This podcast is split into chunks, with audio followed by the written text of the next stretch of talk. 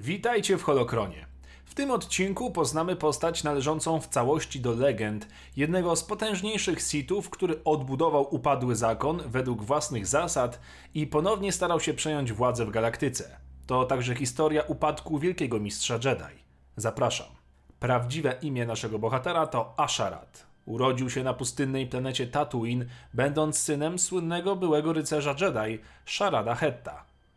Od najmłodszych lat Asharat wychowywał się nie tylko w stylu Jedi, ale także wśród tradycji koczowniczych ludzi pustyni. Jego ojciec bowiem został lata wcześniej przyjęty do jednego z plemion.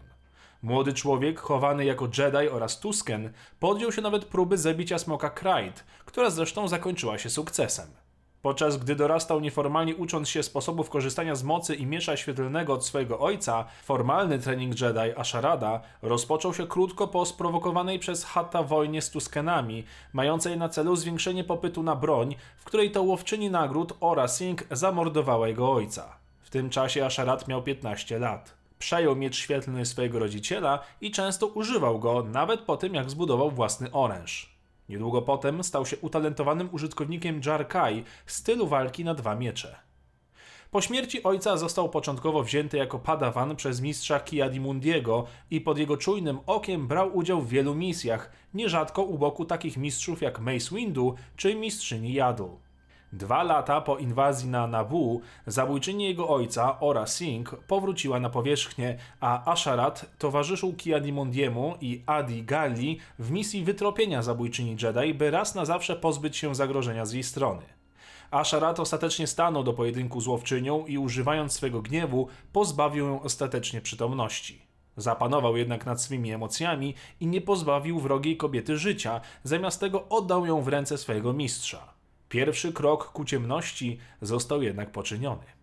Czując ogromne poczucie winy z powodu poddania się swej złości, Asharat błagał Kiadimundiego, aby uwolnił go spod jego kurateli i pozwolił mu udać się na wygnanie, tak jak przed nim jego ojciec. Zamiast tego Anya Kuro, zwana też Mroczną Kobietą, dawna mistrzyni Ory Singh, zaproponowała, że podejmie się szkolenia Asharada za pozwoleniem i błogosławieństwem Kiadimundiego, które zresztą uzyskała.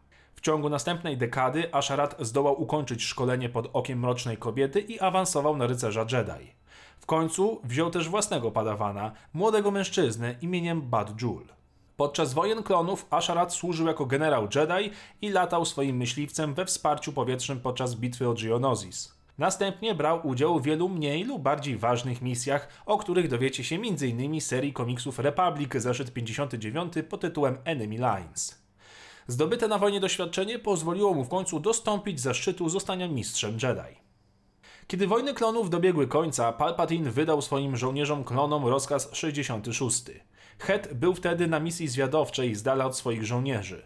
Wyczuł jednak zawirowania w mocy. Niedługo potem był zmuszony uśmiercić wszystkich swoich dawnych żołnierzy. Wpierw jednak dowiedział się od nich o zdradzie kanclerza oraz o tym, że teraz on, jego bracia oraz siostry są wrogami galaktyki. Następnie uciekł, próbując dotrzeć do innych Jedi, nie słyszał jednak nikogo w mocy, uznał więc, że jest jedynym ocalałym z zakonu.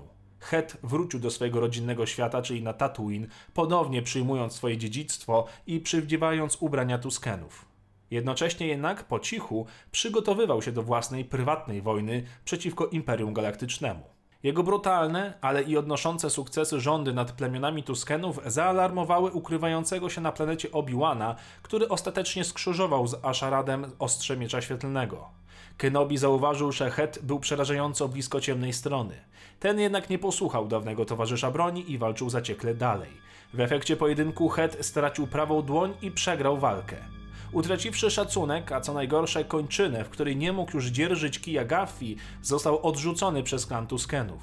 Obi-Wan zaś kazał mu przysiąść na pamięć jego ojca, że opuści Tatooine i nigdy więcej tu nie wróci. Tak, puszczenie wolno zranionego, potężnego Jedi, który kipi nienawiścią i chęcią zemsty, brzmi zupełnie jak w stylu mistrza Kenobiego. Bardzo rozsądnie.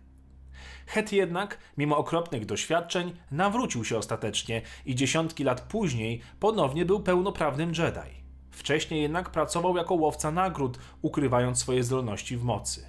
O tych i innych wydarzeniach dowiecie się z serii komiksów Legacy. Po pewnym czasie Asharat usłyszał tajemniczy, wzywający go głos. Het podążył za głosem, który doprowadził go na Korriban, zapomniany świat Sithów, aż do zapieczętowanych drzwi, za którymi skryty był holokron Sithów. Widmo starożytnej Lady Sithów, Xok-San, jednej z pierwszych lordów, oświadczyło, że czekała, aż znajdzie ją ktoś taki jak Het. Zaproponowała mu nauki Sithów, a Het zgodził się uczyć. Ksoksan otworzyła oczy Heta na ciemną stronę, Het zaś oszukał samego siebie, wierząc, że tylko udaje fascynację nowymi tajnikami wiedzy. Chciał uczyć się ich, by pokonać imperatora oraz lorda Vadera. Kiedy jednak wyszedł na powierzchnię z grobowca, po latach nauki, okazało się, że spędził na studiach dłużej niż mu się zdawało. Bitwa o Endor już się odbyła, Palpatine nie żył, a Anakin Skywalker odkupił swoje grzechy. Jego zemsta pozbawiona była już celu. Gorzko rozczarowany opuścił martwą planetę i udał się do nieznanych regionów, zdeterminowany, by przepaść w ich odmętach. Tam jednak Het doznał jeszcze większego cierpienia, o wiele straszniejszego niż przypuszczał. Został bowiem schwytany przez Yuzan Wong. Torturowany, poddawany eksperymentom, otrzymał m.in. nową kończynę oraz organiczne oko. Jego agonia pozwoliła mu jednak otworzyć się na ciemną stronę w niespotykany dotąd sposób. Jego oprawca oraz nauczyciel, Vergere, przedstawił mu wizję jego nowego zakonu Sithów. Cierpiący pokutnik doszedł w końcu do wniosku, że galaktyka jest popękana i słaba i że potrzebna jest jedynie wola jednostki, aby znów była cała i silna. Krótko po tym, jak Vergere opuścił go, by dołączyć do głównych sił inwazyjnych, Het uciekł i zniszczył statek zwiadowczy, po czym wrócił na Korriban. Tam też Asharat Het przestał istnieć i narodził się Darth Krayt, na cześć przerażającego smoka z jego rodzinnej planety. Krayt zaczął jednoczyć akolitów ciemnej strony, odrzucając zasadę dwóch i przyjmując nową regułę, regułę jedności, która mówiła, że on sam jest w całości zakonem Sithów, reszta zaś jest jego sługami. Gdy Darth Caedus odwracał uwagę zakonu Jedi, rozpętując drugą galaktyczną wojnę domową, Krayt rósł w siłę na Korriban. Żył jednak znacznie dłużej niż normalni ludzie, jego ciało zaczęło go zawodzić, a jego stan był powstrzymywany jedynie przez uzdrawiające transy. Implanty Yuzan Wong spowodowały, że egzoszkielet z wyrostków kostnych otoczył jego ciało jak zbroja. Niedługo potem Krayt dowiedział się również o istnieniu innej wielkiej potęgi w mocy, niejakiej Abelot. Dowiedzieć się o tym możecie m.in. z książki Przyznaczenie Jedi tom 9 pod tytułem Apokalipsa. W końcu, w okolicach 127 roku po roku zerowym, Sithowie ujawnili swoją obecność pod przywództwem Krajta, a rezultatem jego machinacji była wojna Sithów z Imperium. We własnym holokronie Krajt zawarł wpisy dotyczące tego, jak zaprojektował upadek Sojuszu Galaktycznego i przywrócenie Imperium Galaktycznego jako dominującej potęgi galaktycznej. W kulminacyjnym momencie wojny zdetronizował cesarza Roana Fela i doprowadził do zniszczenia nowego zakonu Jedi. Darth Krayt rządził galaktyką żelazną pięścią przez 7 lat, zanim sojusz prawowitego cesarza zagroził jego uzurpowanym rządom.